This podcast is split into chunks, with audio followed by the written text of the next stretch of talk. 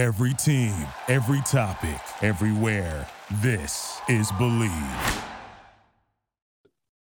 This edition of the Patriots Report is brought to you by Bet Online. Basketball is back, and Bet Online remains your number one source for all your sports betting needs this season.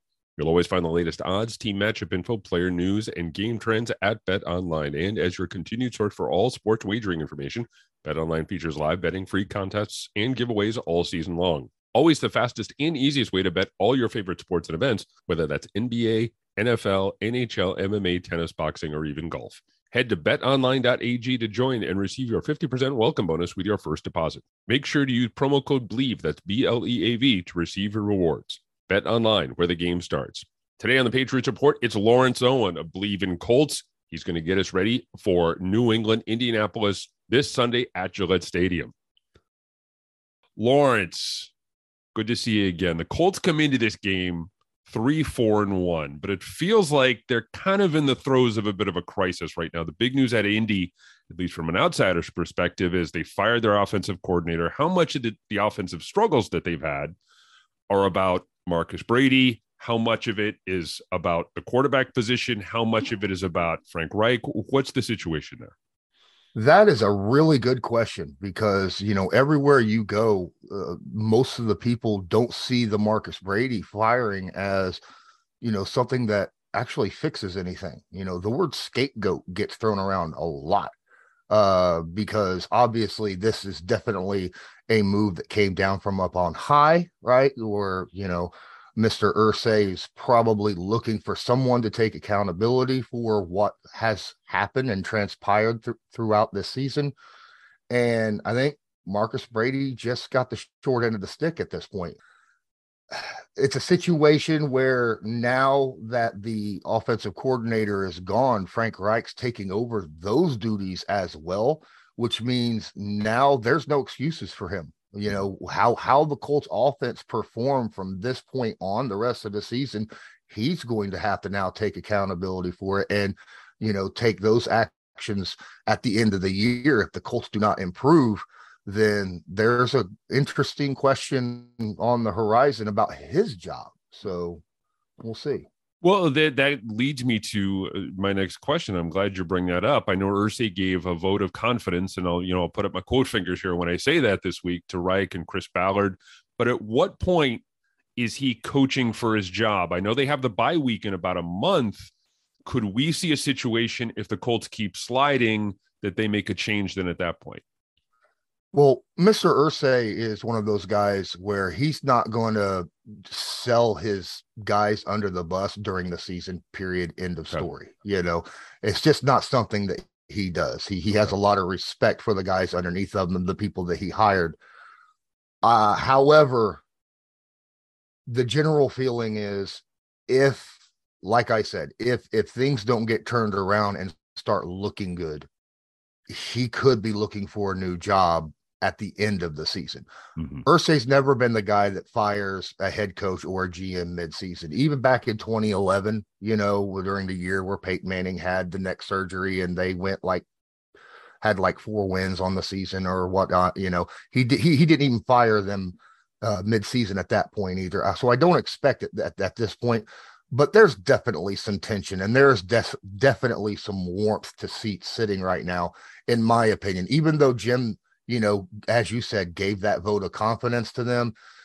You just can't have, you just can't walk into a season the way they have with the expectations that they had and perform the way that they have and not expect to see someone answer for what has transpired.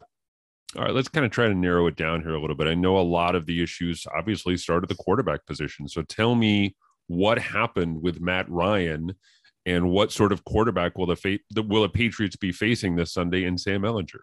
The the move from Matt Ryan to Sam Ehlinger was there was two reasons for it. One, obviously the turnovers was it, you you just can't have you can't lead the league in fumbles and interceptions both individually and still expect to hold your position uh, as the starting quarterback. So they they moved on from him on that aspect. Now the reason why I think they went with Sam Ehlinger instead of Nick Foles is because the Colts have had issues with their offensive line this year as well. And because of that, is partial reason why you know Matt had his struggles and the running game have had their struggles. Sam provides a little bit of mobility more so than what say Nick Foles or Matt Ryan has. I think that is one of the reasons why he was chosen uh, to take over that spot. And if you go look at the game and the tape from this past Sunday against the Commanders, I think it it, it shows that that was a pretty good smart move. He he did a pretty good job when it came to extending plays and and getting the ball out to people by you know allowing his feet to give him a little bit of extra time to uh, find open receivers downfield. So we're not looking at a typical pocket quarterback here. With, with with the rookie, uh, he seems to be a little bit more mobile, as you mentioned. He seems to be a little bit more comfortable, kind of on the run, as opposed to where you know where where where Ryan was. Does the game plan change dramatically with him back there? Is the playbook narrowed? Are they what what's what's the thought process there if you're the Colts moving forward here offensively? How much do things change with him under center as opposed to Matt Ryan? Oh, I think quite a bit has changed, and you saw it this past game um, with with his mobility and his history through college at Texas. You know, uh, you see that there's a lot more RPOs put in. You see a lot of more naked bootlegs, things of that nature. Uh, just simple rollouts as well. You know, just getting him out of the pocket and and extending extending the field for him. Uh, he also obviously can run the football as well the que- the question is Marcus Brady, who was who was terminated. He was that guy who was a big RPO kind of you know coordinator. That's what he, based. We expected that with Sam Ehlinger, and now he's gone. And Frank Reich is now doing 100% of the game plans and all of that we're kind of interested to see what this is going to look like this Sunday against New England because you know against the Commanders you did see some RPO. It started off a little conservative, which you expect when you have a guy taking snap under center for the first time in his career, you know, in the NFL. But then they kind of opened it up a little bit in the second half. Now we want to see what's going to happen this Sunday. Now that he's got a game under his belt, are they going to start the game off with it open? Mm-hmm. Or are they going to continue because this is a Bill Belichick led defense? Are they going to keep it conservative in hopes that he doesn't make mistakes that this Bill Belichick defense obviously loves to try to force? What's the latest on Jonathan Taylor in his ankle? As we That's sit here, I guess on Wednesday afternoon, you know, obviously, you know, things can change and things can remain fluid over the course of the week. But right now, where does he stand? I think he's sitting at about 80% with that ankle. They uh, obviously some uh, other big news. Nyheim Hines, his backup, was traded to the mm-hmm. uh, your divisional rivals, the Buffalo Bills. We just signed a former running back in Jordan Wilkins, just not like an hour or so ago, back to the practice squad. Someone that has had success uh, behind this Colts offensive line not necessarily the line that it is now, but you know, uh, from a couple years ago. He's a good running back. Obviously, we also have uh, Moss that we got in that trade for Hines, but Taylor sitting at about 80%. I expect him to play this yeah. Sunday. Yeah. Maybe on a pitch count, you know, maybe he'll only see 10 to 10 to 16 snaps rather than, you know, 20 to 30, which is really about what we've been seeing all year anyhow with the fact that he's had uh, his his foot problems all year. It seems like. You know the old Bill Belichick routine. I'm going to try and take away your number one offensive option. I'm going to assume I'm going to go out on a limb here and say that that's Jonathan Taylor. Uh, that being said, if you're looking at the second and third offensive options, who are they right now in the Colts offense? Oh, without question, Michael Pittman Jr. is that number one receiving threat that the Colts have. Uh, every quarterback that's been back there has relied upon him heavily. But the other receiving options have really started to open up a little bit. Obviously, the rookie uh, Alec Pierce has shown flashes of big play ability downfield. Uh, being he's six three, has incredible speed, especially off the line. And then Parris Campbell has been that guy finally, now that he has been healthy, you know, past eight games in the season, he's showing flashes of big plays like catching a screen and going 50 or taking a reverse and going 30 40 you know he did both of those this past weekend And then the weeks before, the two weeks before, he led the team in in catches. So I think offensively, passing wise, I believe that this this team is starting to open up a little bit. You just got to make sure that the quarterback has time to get the ball out. So, but I still say that Pittman is that number two threat on this team. He's he's kind of that leader out there in the wide receiver room. What's been the problem with the offensive line? Has it been injury? Has it been matchups? Is it personnel? What what's the what's the situation there?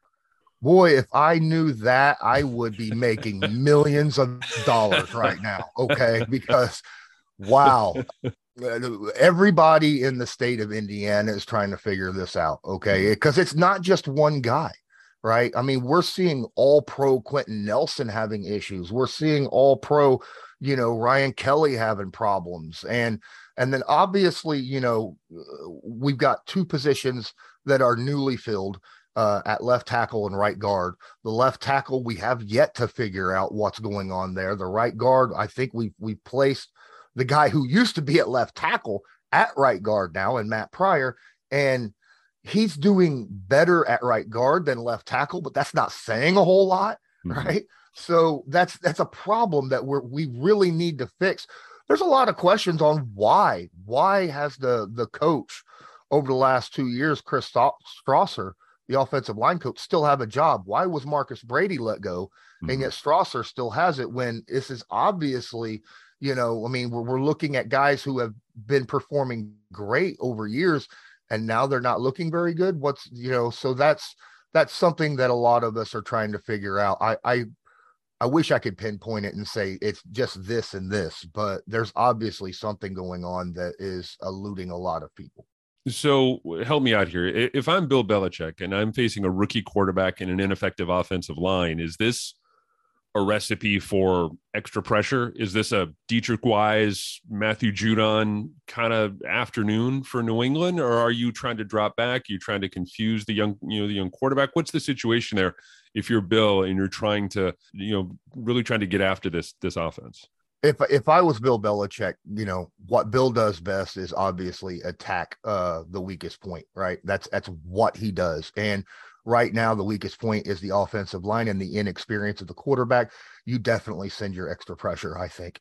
I think this is a game where you send five at minimum, mm-hmm. uh, at least half the time, and just get after him on a constant basis. Uh, yes, he's got some mobility, but uh, you you got to take the chances in, in that in that aspect. So Washington didn't send a whole lot of blitzes, but they've got a pretty good you know defensive front four. So we'll see what happens uh, this Sunday. I expect Bill to to send blitzes left and right.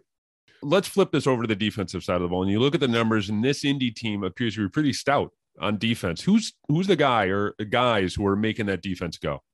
Uh, well, across the front line, uh, a guy who has absolutely stood out big time is Grover Stewart, the the one tech defensive tackle. He's been good since he's came into the league, but this this past year he has absolutely ate up double teams and made plays in the backfield, right? Like play after play, week after week. He, him and and DeForest Buckner have been just an absolute stout duo there in the middle of the defensive line. Uh, at the linebacker position, with Darius Shaquille Leonard been out basically the entire year. Mm-hmm. Zaire Franklin has stepped in and has really he's the special teams captain, but he's also a linebacker. He's came in and and performed very, very admirably. And then of course on the secondary, there's a couple guys that have really came in veteran defensive players and have been absolute standouts. Former Eagle my co-host over on Bleav in Colts, uh, Rodney McLeod has came in and been an absolute stud. And then of course there's this cornerback that we have that some Patriots fans might know a little bit about. He's been pretty good too, and Stephon Gilmore. Stephon Gilmore. I love Stephon Gilmore. Stephon Gilmore is one of my favorite guys to talk to in the locker room. You had to listen hard, mm-hmm. wasn't too loud, wouldn't mm wouldn't speak with a whole lot of volume, but but he really more than more often than not let us play do the talking. How's he look this year? He looks fantastic, absolutely fan. He doesn't get beat very often. He he makes good tackles. He's always around the ball. It seems like he's always able to get a hand, even if he gets beat. Like he got beat on that pass to Terry McLaurin uh, late in the fourth quarter in that game. And it looked like he had no chance to get there. He ended up getting there, not only getting there, but getting both hands on the ball while it was in the air, you know, and it was basically a 50 50 fight. And at that point, you know, the you're going to take Terry over the the older, you know, Stephon to to muscle it away, you know, down on the ground. But either way, I mean, he is doing a fantastic job of just getting out there, getting hands on the ball, tipping the ball, knocking it away. He's got himself a couple uh some turnovers and and and, and tips that have allowed turnovers uh for other people. So he's he's looking really really good. I'm very impressed with how well he's looked at at his age and at this point in his career. Give me one or two guys who we're not talking about who are maybe under the radar types who for whatever reason, health, matchup, whatever the case may be, have a chance to have a real impact on Sunday.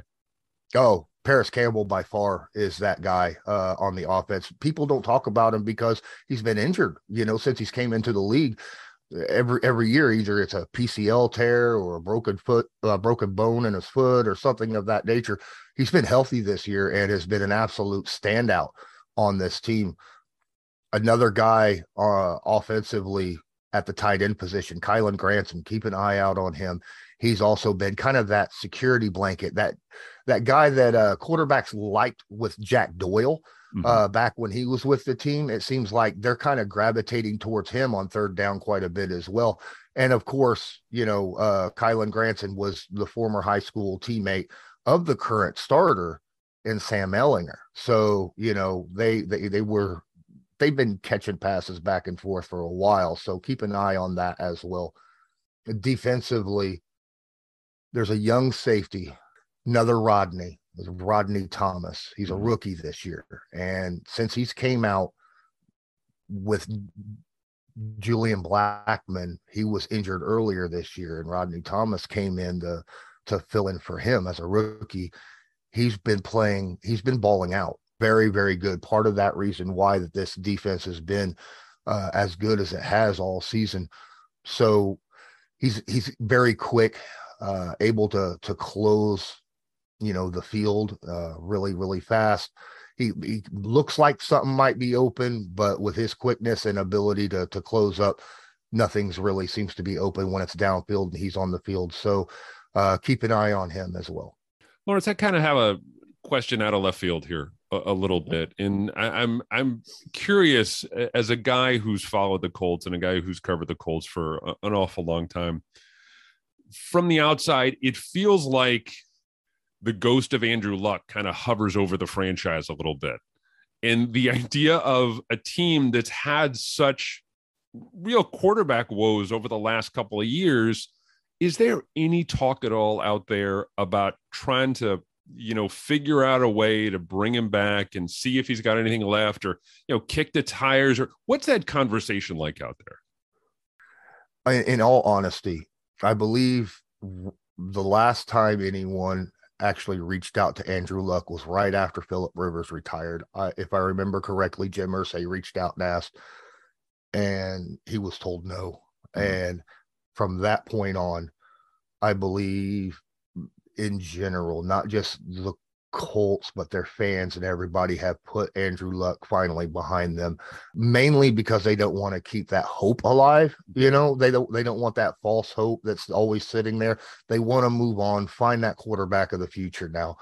You know, we we all wish and hope Andrew Luck the best in his life, but uh no one's I don't think anybody is holding out hope that he's going to come back and play football it's funny every so often i see his name trending on twitter mm-hmm. and i'll go click on it and some of it's you know disgruntled colts fans hoping that he'll come back and some of it's just general conversation he's a guy who he intrigued me as a player because he's just a unique kind of player and just he, he seemed curious. And i just think it's interesting given the way things ended for him and given the relative instability at the position the colts have had over the last few years if there's ever been any sort of conversation but it sounds like no. No not not not in the last two years not since philip rivers retired. No i don't think there has been too much. What's the path here to victory for for Indy on Sunday? What are the two or three things they absolutely have to do if they want to come into Gillette Stadium and pull off the upset? Well, on offense, they can't turn the football over. Uh, that's that's number one. Uh, ball security. Don't fumble it. Don't throw interceptions. Don't give the, the Patriots any extra chances to to put points on the board. The Colts, that's that's been their Achilles heel all year. You know, they're able to move the football. It's just they turn the ball over in the red zone or something, and and there there's a 10 point swing or whatnot, you know, just from one turnover. Uh, so offensively, I think that's that's a massive key. I think on defense, getting pressure up the middle, whether it's against the run or just getting pressure on whoever's sitting at quarterback. I'm gonna assume it's Mac Jones, yeah, uh, rather than Zappe. But yeah, I, I, think getting pressure up the middle to create problems, whether it's hand, whether it's when the ball's being handed off to the running back or whether it's uh, Max stepping back into the pocket. I think that's those those are the two keys: is getting pressure up the middle and not turning the football over. Well, it feels like that is going to be one of, and look, you know, we both know games are won and lost up front, but the idea of the Colts defensive line figuring out a way to slow Stevenson. And mm-hmm. also, we talked about soft spots in the Indianapolis offensive line. I'm going to be intrigued. I don't think he's going to be able to play. But again, as we sit here on Wednesday afternoon, David Andrews missed last week's game with a concussion, and there was a significant drop off for the Patriots under center. It wasn't the only reason that Mac was sacked as many times as he was against the Jets, but I don't think it was completely coincidental. So I think if Indianapolis is able to generate some pressure up the middle and David Andrews isn't there, I'm going to be fascinated to see how the Patriots try and deal with that. Yeah. Yeah, that's something that I was noticing as well when I was watching the the Jets game and you know, seeing how well our both of our defensive tackles, our starting defensive tackles have played this year.